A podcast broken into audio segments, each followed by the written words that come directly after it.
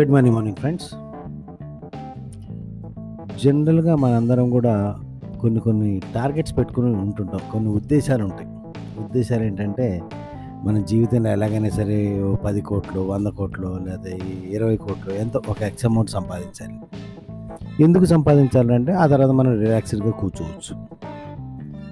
లేదా నాకు ఏదైనా సరే కష్టపడి గవర్నమెంట్ జాబ్ తెచ్చుకోవాలి. గవర్నమెంట్ జాబ్ ఎందుకురా అంటే రిలాక్స్డ్గా కూర్చోవచ్చు. కూతుర్లు పుడితే అయ్యో అనుకుంటాం కొడుకులు పుడితే సంతోషిస్తాం ఎందుకురా అంటే కొడుకులు పెద్ద పెంచి పెద్దవాళ్ళని చేసే వాళ్ళు ఉద్యోగస్తులు చేసే వాళ్ళకి సమర్థుని చేస్తే మనం కూర్చోవచ్చు. మనం రిలాక్స్డ్గా కూర్చోవచ్చు. అంటే లైఫ్లో మనకి చాలా చాలా చాలా వంతు విషయాలు మనము రిలాక్స్డ్గా కూర్చోవడానికి దారి తీసే విధంగానే మనం ప్లాన్ చేస్తుంటాం. నైంటీ పర్సెంట్ ఆ విషయాలు అవి జరగవు. ఇక్కడ పాయింట్ మనం అర్థం చేసుకోవాల్సిన విషయం ఏంటంటే ఏటి వాళ్ళకి మనం తేలుకుంటూ వెళ్ళచ్చు. కానీ ఎదురు వెళ్ళాలంటే మటుకు ఎదురు ఎదాల్సి వస్తుంది. ఎదురు ఎదటం ఏటికి ఎదురు ఎదటం అనేది చాలా కష్టమైంది. ఒకవేళ మనం అలసిపోయి ఒక క్షణం రిలాక్స్ అవుదాం అనుకున్నా కానీ మళ్ళీ వెనక్కి వెళ్ళిపోతాం. ఆ వాళ్ళకి తెలివైన పని ఏంటంటే ఏటి వాలు ఎటు ఉందో ఆ వాలు దిశలో మన యొక్క లక్ష్యాన్ని మనం సెట్ చేసుకుంటే ఆటోమేటిక్గా మనకు అది స్మూత్గా సెయిలింగ్ అలా తేలుకుంటూ వెళ్ళి మన లక్ష్యాన్ని చేరుకుంటాం ఇక్కడ ఈ పాయింట్ ఎందుకు వచ్చిందంటే మీరు గమనించండి ఒక ప్రాణి ఈ ప్రపంచంలో ఈ సృష్టిలో ఉన్న ఒక ప్రాణి ఒక ఎలుక ఉందంటే దానికి పుట్టిన దగ్గర నుంచి చచ్చిపోయే లోపు అది తిండి దీని పిల్లల్ని కంటమే కాకుండా ఈ సృష్టికి ఏదో ఒక రకమైన మేలు అనేది చేస్తుంది అది.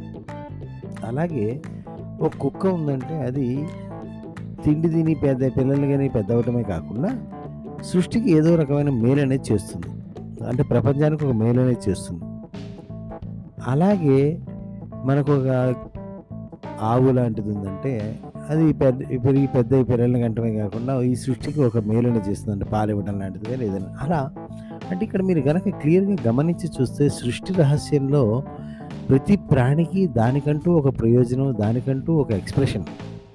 దాన్ని సింపుల్ లాంగ్వేజ్లో చెప్పాలంటే ఒక ఎక్స్ప్రెషన్ అనమాట అంటే దాని నుంచి ప్రపంచానికి ఒక ప్రయోజనం వనగూరే విధంగా దానిలో నుంచి ఒక ఒక విషయం బయటకు వస్తుంది అనమాట అంటే ఒక ఎక్స్ప్రెషన్ దాని నుంచి బయటకు వస్తుంది. ఆ వచ్చిన ఎక్స్ప్రెషన్ అది ఆటోమేటిక్గా అది ఈ ప్రపంచానికి మేలు అనేది చేస్తుంది.